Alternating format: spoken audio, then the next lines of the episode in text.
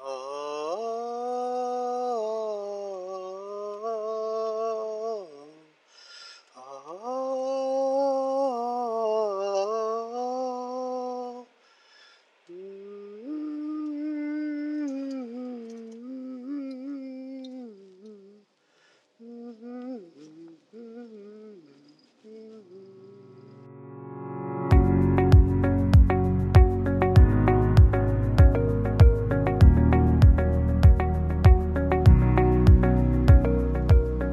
おおいきなりこんな出だしで。大変申し訳ございません。ちょっとねあのー、今日の話題を最初に振ってからということで、えー、北の国からのね、えー、テーマソング。若い方は知らないかな、若い方聞いてないかな、まあ、どちらかちょっとわからないですが北の国からとね昔ドラマがありました。はい。その時私はちょうど富良野にね住んでたんですね。まあいろんな事情がありましてですね、えー、僕は富良野に住んでいたわけなんですけど、小中学校ですかね、えー、幼稚園。小中学校そうですね幼稚園。小中学校をね富良野で過ごしたと。で、ちょうどですね、これが、何年 ?80 年 ?83 年 ?80 年代。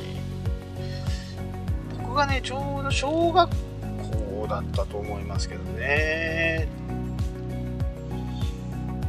まあ、詳しく計算していただいただければありがたいですが、富良野にねあのそういう風なドラマがやってくるってね。もう何にもないところですよ本当に。言ってしまえばまあ住む住めるところかっていうぐらいのイメージですよね。まあ何もすることがない。冬場はねスキーがありました。もう小中学校の頃はねもう冬場といえばスキーしかしてなかった。そのぐらいあのスキー場はねいいスキー場でしたね。ワールドカップとかもやりましたので。そうそう。ステンマルクとかステンマルクだよね確かね、うん、回転のね。面白かったですね。って言ってもねやっぱりウィンタースポーツを見学するって結構気合が必要なんですよね。見たいところまでねこう自分で登っていかなきゃならないですし、まあ、リフトとかは、えー、使えないですからね一般の人はね選手とかは使えますけどねそこまで行ってこう見てくるみたいな。冬場はもうスキーがありましたね。で学校でスキー授業っていうのも今今でもあると思うんですけど学校でのスキー授業っていうとね3キロぐらいあるのかな。学校から、えー、スキー場までね歩いていくっていうのがね、えー、歩くのまでも結構疲れるみたいな感じですよね。そう富良野にいたんですよね。でちょうどその頃、えー、ロケをやってました。富良野の街の中をね、えー、ロケをしたり。なのでね、えこう今でこそね大きくなっちゃいました。淳君とかね蛍ちゃんは。まあそんなにこう年が離れてない人たちがねこうテレビで喋ってる。テレビのね画面の撮影とかを見に行ったらねそういうことしている。もう楽しかったですよね。でそれが公開まあテレビドラマでね公開になったんですよね。もちろん富良野の町に来るとねもう知ってるところばっかりですよ。あここだここだとかあそこだあそこだ。あのラーメン屋さんだとか、まあ、そういうなんかこう親しみがあってね北の国から見てましたけどもうあれよあれよという間にねもう視聴率が伸びてドラマ化が定期化して。すごい勢いでね富良野の認知とか上がっていった。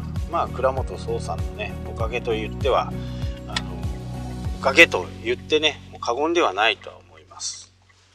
まあそうなって富良野がどんどんこう、ね、周りの方周りのこう地方の人東京とかね本州の人とかそういう人たちにどんどんこう知名度が、えー、上がって裏の人気がすごい大きくなったわけです。まあでも僕からするとね住んでた手前ね どうして富良野っていう感じではありますけどね。まあこれは住んでるからね余計そう思うんでしょうけどね。観光で来てる方なんかはやっぱりこの雄大なね、えー、自然を堪能できるっていうところではねまあ観光で来る分にはねお広いところだねっていう。景色もいいし空気もいいねっていうところで感動するのかもしれないんですけどね。で、えー、ロケを全般的なロケほとんどのロケをですね、実は富良野市内ではやってなくて6号っていうところでね、車でね20分ぐらいかかる本当の山奥で、えー、やってます。もしかしたら皆さんもね行ったことがあるかもしれないですけどあれはですね、えーと昔のこう古い家。木の家ですか。木の家石の家。で一箇所にね、えー、点在してるわけじゃなくていろんなところにね点在してしていてそこをこう車でこう移動するみたいな感じですかね。富良野からは結構時間がかかりますね。小野田そばっていうのはまだ未だにね営業してるんでと昔のそ昔そばっていうあの太いボロボロしたやつ。まあ言ったら寄りますけどね。美味しいですかあとはもう当時とね、えー、どんどん景色も変わってお店も入れ替わって最近はねちょっとこう可愛らしいお店とかもいっぱいあります、まあ、観光客が夏場やっぱりすごい来るんでそういう人たちのためにねそういうカフェみたいなところとかそういったものはね今いっぱいありますね。それでえー、っと北の国からの中で、まあ、宮沢りえちゃんが出た時の温泉はあれ宮沢りえちゃんだよね多分そう 多分ね間違えたらごめんなさいあれはまたこれ富良野からまた結構遠いんですよ。えー、3、40分かかるところのね、えー、夜店。もうあの屋根もないし管理人もいないし自由に入ってもいいよっていうね、今はね確かなんか水着を着なきゃダメっていうような夜店ですよね。まあ夜店なんでね当然、えーそのままこう入る感じですかね男女と問わず一緒に入るみたいな感じなんでそこがやっぱりねと悪いやつがいるわけですよ。盗撮をしたりね、えー、する人が増えてきて。でそこが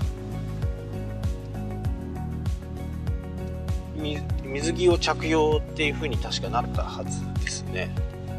最近は全然行ってないからわからないんですけど。あそこはやっぱりライダーとかね山登りをする人たちが結構集ってね楽しい温泉だったんですけどね。多くの人が来るとやっぱりいろいろ荒らされたりゴミを散らかされたりねして地元の人もどんどん行かなくなってそういう風になっちゃうとね僕もわざわざそこにね行こうっていう風にね思わなくなっちゃいましたよね。もう暑いんですよそこの温泉はね。十勝岳の麓にある感じなんで本当に源泉はとっても暑くてね。暑い温泉が基本的に好きなんでね、えー、そこにはバイクを乗ってた時はねよく行きましたね。まあバイク乗ったのはね、えー、札幌。その富良野中学校高校からね札幌です。で札幌に来て、えー、免許が取れる年齢になった時にこう富良野にバイクで行ってね友達と遊んだみたいな感じですかね。その時にねちらっと夜のがねその温泉でしたね。なかなかね、えー、いい温泉でしたけど今はねもうなんか全然ダメですね。い。お恥ずかしいね。歌を聴かせてしまったんですけど。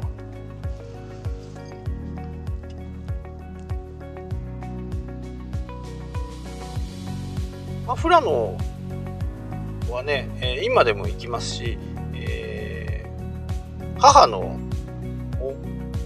妹がいてねそこで民宿とか、えー、民泊をやってるんでいろいろそこのサイトとかもね手伝ったりしています。ですのでこう富良野になんか用事がある方はね、えー、泊まる必要がある時には私に一報を入れていただければご案内いたしますので。はいというわけで今日はちょっと短いですけどここまでになります。ありがとうございました。明日も聞いてね。